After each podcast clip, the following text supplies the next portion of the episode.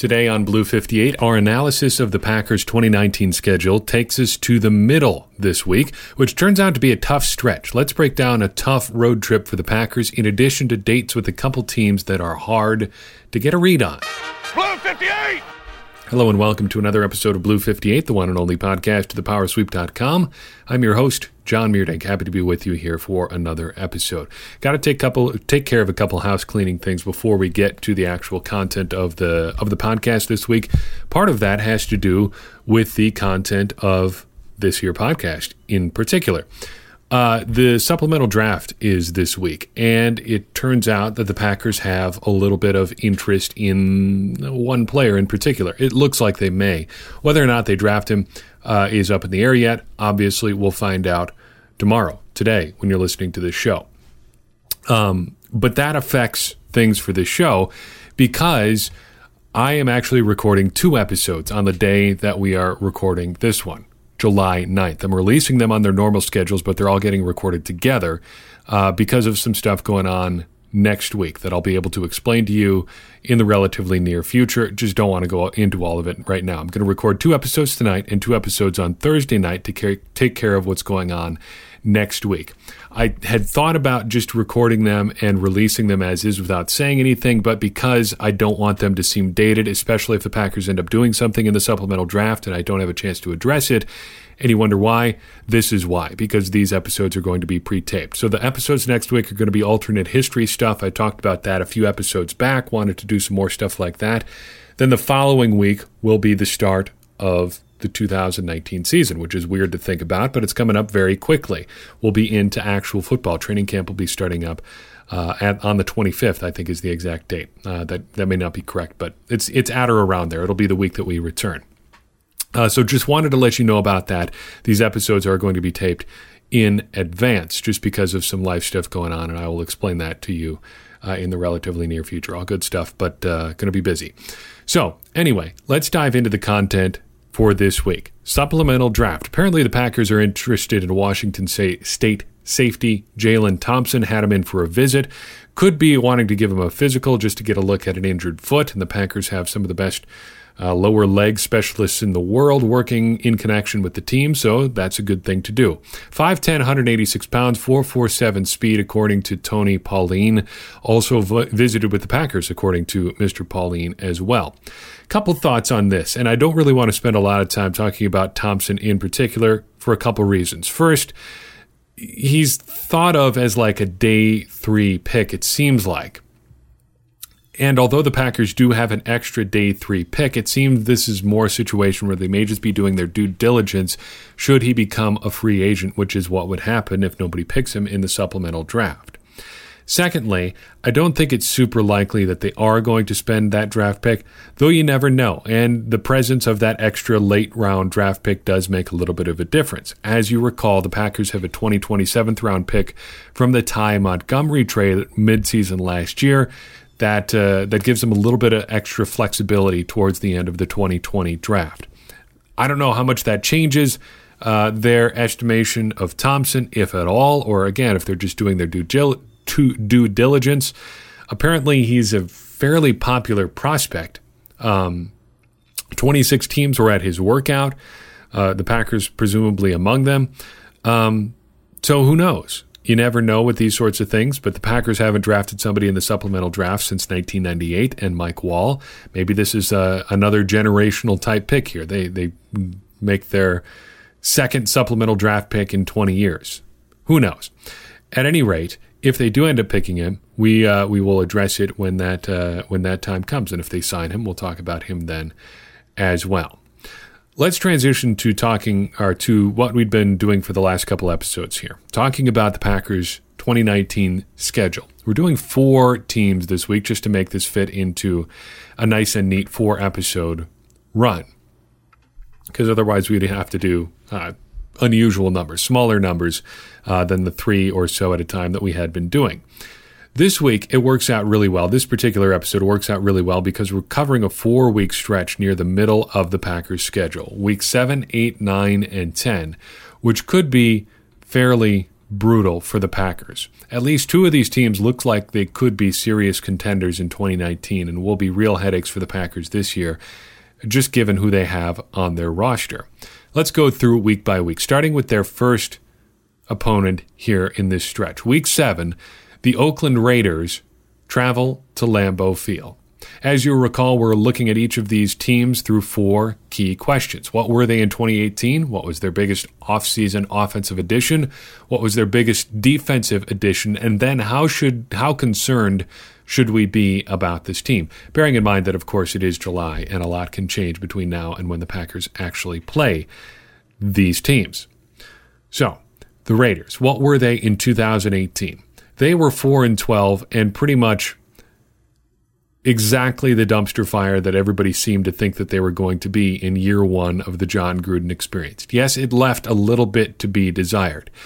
He did compile a whole bunch of assets for the Raiders, some of which they used um, this spring in the draft.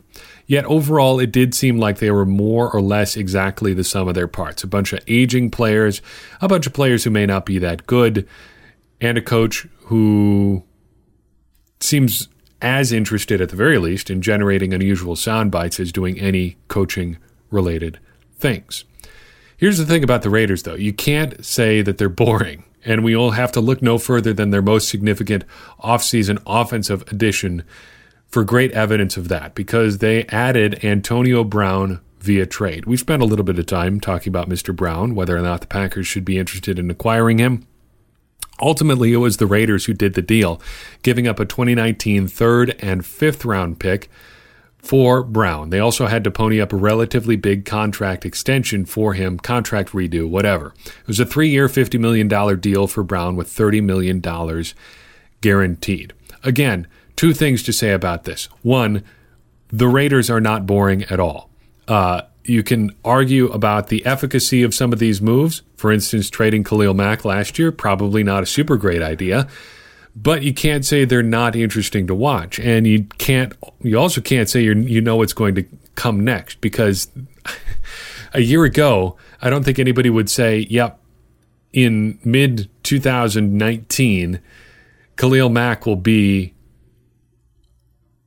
out of Oakland, and Antonio Brown will be there instead. They're also going to take a defensive end, fourth overall. He's not going to be that exciting either. Last word on Antonio Brown. If you've got the cap space, I guess this is, the, this is the second of the two things I wanted to say. If you've got the cap space to do that extension, three years, $50 million, the deal's not that bad. If it was me, I might have tried to bargain down to a third and a sixth, or maybe a fourth this year and a fourth next year.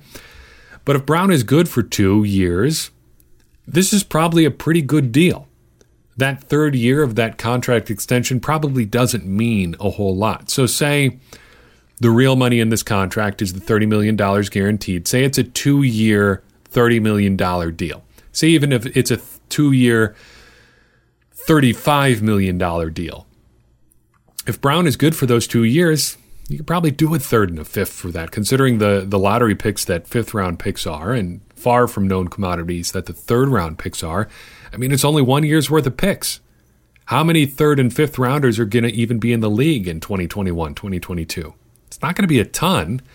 Maybe not a completely insane deal here for the Raiders. Now, they also did have a pretty good receiver in house that they decided to trade to the Cowboys, but that's an entirely different question. It's hard to look at the entire body of work here from Jon Gruden and think, yeah, it looks like there's a plan here, considering, you know, trading Amari Cooper, getting him out of town, then bringing in Antonio Brown and paying him more than it probably would have cost to keep Amari Cooper.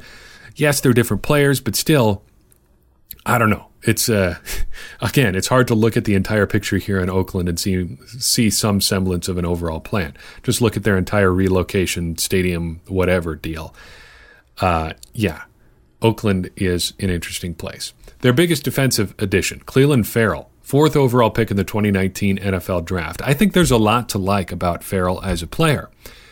The question concerning him is is not what he can do on the field, it's whether or not picking him fourth overall was a good decision. And this is something that's going to come up when we talk about the Giants here in a little bit. How do you evaluate a situation in which you got a player that you really like, but you pick him probably higher than you should. That seems to be what the Raiders have done and what the Giants did with Daniel Jones, who we'll talk about a little bit later, later on. But was it really a, a great idea to pick him fourth overall, considering the general consistent consensus on Clelin Ferrell? Probably somewhere in the 10 to 16, maybe 10 to 20 range, 15 to 20. And yet, if he's the guy you like, should you really mess around with trying to trade down? I don't think it's as crazy a situation as some people make it out to be. If you like him, maybe just pick him. And maybe you can't find a trading partner, so you just take a guy you like at the slot you're at. Sure, it may not necessarily align, but if he turns out to be a good player, does it really matter? You do end up paying him a little bit more just because of how the contract slotting works, but again, if you like him, what's what's the really big deal? To me, that's evidence of a plan which is something that you're looking for in Oakland, especially if you're an Oakland Raiders fan pulling your hair out a little bit. It may not be a good plan, but at least there's a plan in place there. They saw a guy that they liked. They didn't really care about the draft slot they were getting into and just went, went ahead and picked him. Again, if he turns out to be good, it's probably not a real big problem. How concerned should we be about the Oakland Raiders? I'm not super concerned at all. Um, and fortunately, we'll get a little bit of time to sort of feel out the Raiders to see if that's a good thing to be feeling about them heading into uh, that week seven game. But right now, in July, caveats added, not super concerned. The Raiders are kind of like that drunk dude at a bar who's moderately overserved talking a big game. He might knock you out if you get into a tussle with him, but there's also a pretty good chance he's going to just trip over his own shoes and knock himself out on the curb as well. You're feeling pretty good if you're going into a tussle with that guy. You like your chances. I like the Packers' chances against the Raiders. That may be a little bit of a tortured metaphor, but I think you, you see my point there. The Raiders are as likely to take themselves out of competition this year as anything any opposing team is likely to do to them. Not so the Kansas City Chiefs, who the Packers will play in Kansas City in week eight. There is one Blue 58 listener I know of. You know who you are. We've talked about it. Uh, who is for sure going to this game, and it's going to be awesome. Great place to watch a game, and it should be an exciting one. Uh, it'd be, at the very least, it seems like it's going to be exciting to watch the Chiefs. We'll see about the Packers and how they stand up against the Chiefs uh, towards the middle of this season, obviously. What were the Chiefs in 2018? Their regular season record really doesn't matter, though it was very good. Uh, what really comes down to, or what what their 2018 really season really comes down to, is that one play in the playoff game against the New England Patriots. They snag an interception with a four point lead late in the game. And for a moment, it looks like everything is going Kansas City's way, except it turns out there's an offsides penalty on that same play. Takes away the interception. The Patriots all, all obviously as you know, go down and score, go on to win the Super Bowl, and the rest is history. The Chiefs were just that close to taking out the Patriots in the playoffs, but instead their entire 2018 eh, season kind of goes by the boards. Incidentally, I think this is a great example of kind of the defining characteristic of the Bill Belichick era Patriots. I think there is kind of there's an undercurrent sometimes when you talk about the Patriots of things always breaking their way. And to be fair, I think that's pretty true. They have had a lot of things go exactly the right way for them in this dynastic run that they've been on. I think you can point that out without taking anything away from their success. Because as we know, and as I've mentioned many times on this podcast, you need a lot of things to break your way to win a championship. Really, to win any game, things got to go your way a lot. But why does it seem like things break the Patriots' way more often than not? I'm not sure they do, but I, I think the Patriots are just really good about not beating themselves. The Patriots, for the duration of this Belichick and Brady run, have done a fantastic job of just limiting their own mistakes. They do a really good job of staying out of their own way and waiting for you to screw up and then taking advantage of your mistakes. I think if you're a team that just constantly is taking advantage of other people's mistakes and not making mistakes yourself, it's going to seem like things are breaking your way way more often than perhaps they should. I don't know if you can verify that for sure with the Patriots, but I do know that Belichick is death on mistakes. And avoiding mistakes is one of the easiest ways to win an NFL game. The Chiefs' biggest offensive addition this offseason is a tough thing to nail down because they really didn't make a ton of them. Their really only notable free agent offensive additions were Carlos Hyde and Anthony Sherman, both running backs. Then in the draft, they added three offensive players Mecole Hardman, a wide receiver in the second round, Darwin Thompson, a running back in the seventh round, and Nick Allegretti, a guard, also in the seventh round. Not a whole lot of stuff jumping out there. But on defense, on defense, they made several notable additions, none bigger than Frank Clark, whom they traded a 2019 first and 2020 second round pick to the Seattle Seahawks to acquire. He had been franchised by the Seahawks, but was traded to the Chiefs on the condition that he sign a new contract.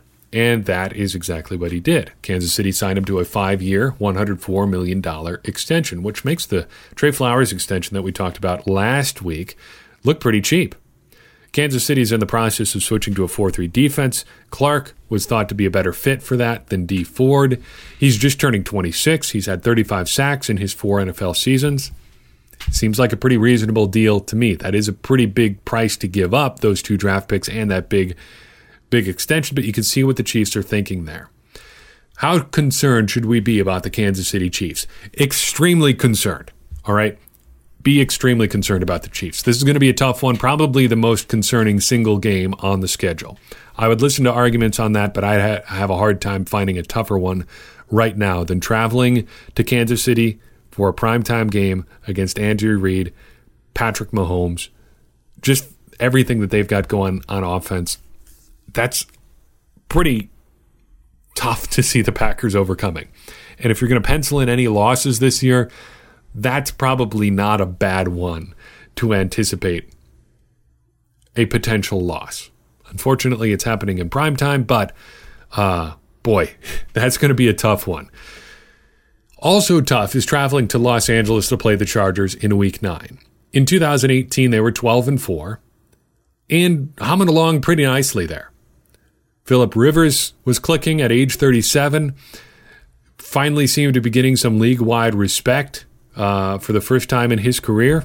Kind of an odd career for Philip Rivers. Probably a little bit of a victim of the fact that Ben Roethlisberger and Eli Manning, also in his draft class, both have won two Super Bowls. But uh, probably the best pure passer out of those three. And he's going to end up being miles away the most statistically productive out of those three.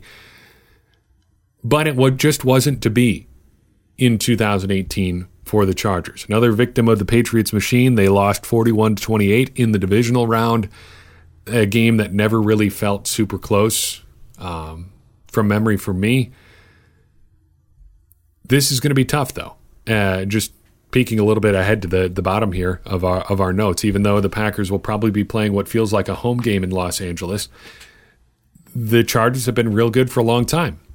Rivers is still very good.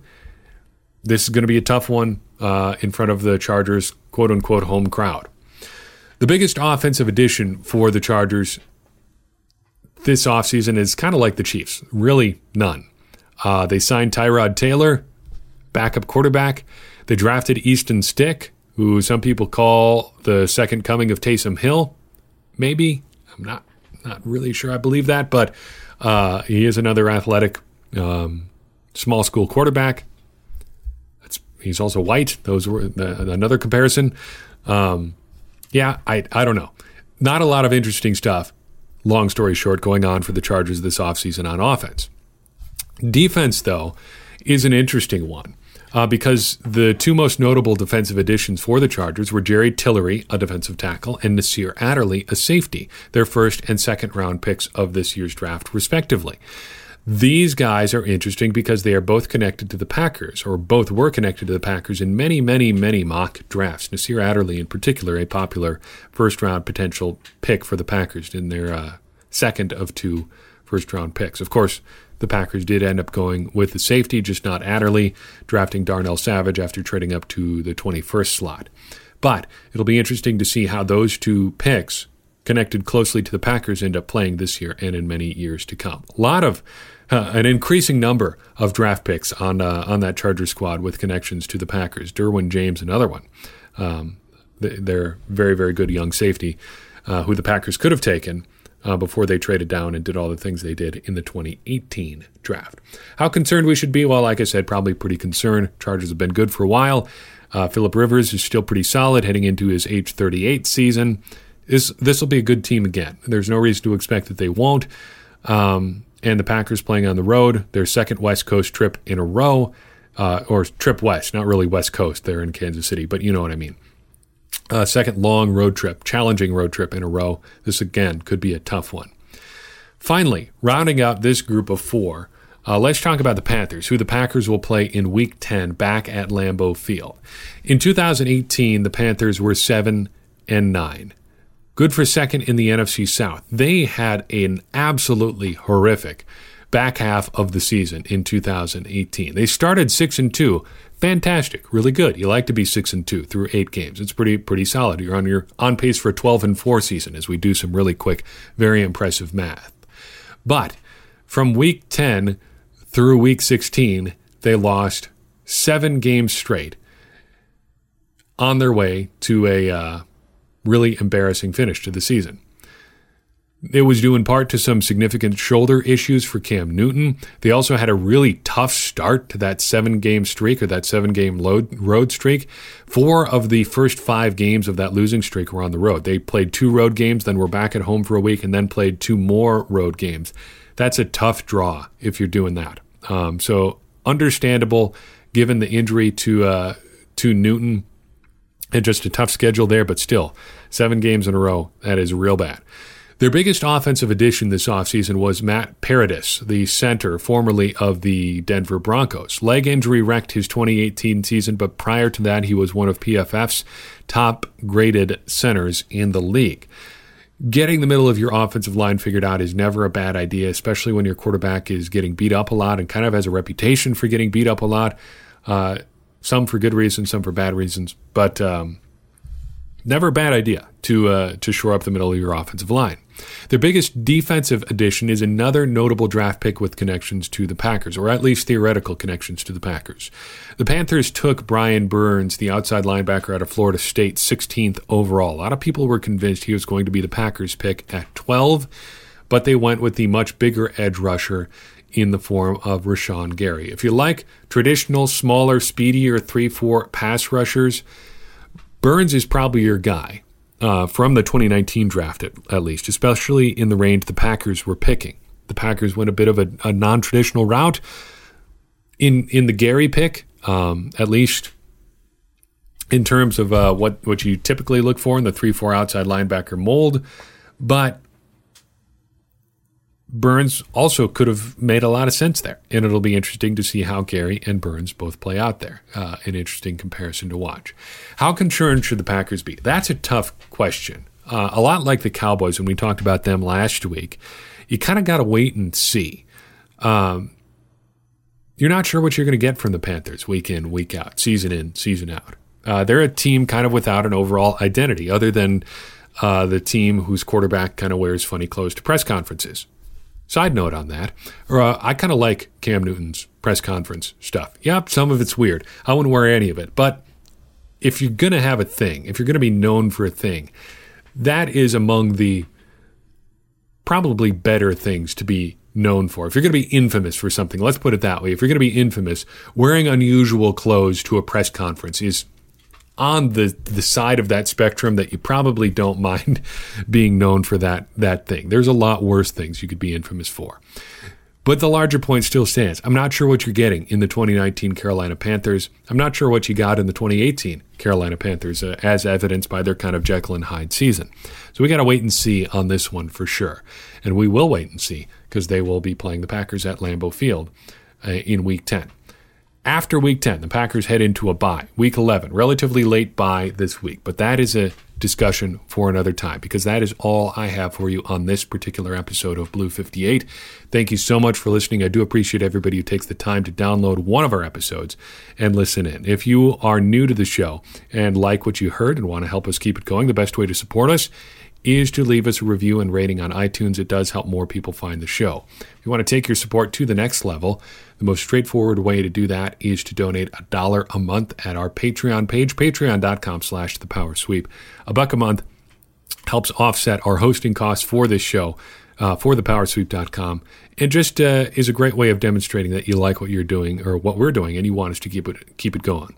Also, don't forget to check out our great selection of t-shirts and sweatshirts by clicking the shop link at thepowersweep.com. If you've got an idea for the show or just want to say hi, reach us at thepowersweep.com on Facebook or Twitter or by emailing thepowersweep1959 at gmail.com. We do appreciate everybody who takes the time to reach out.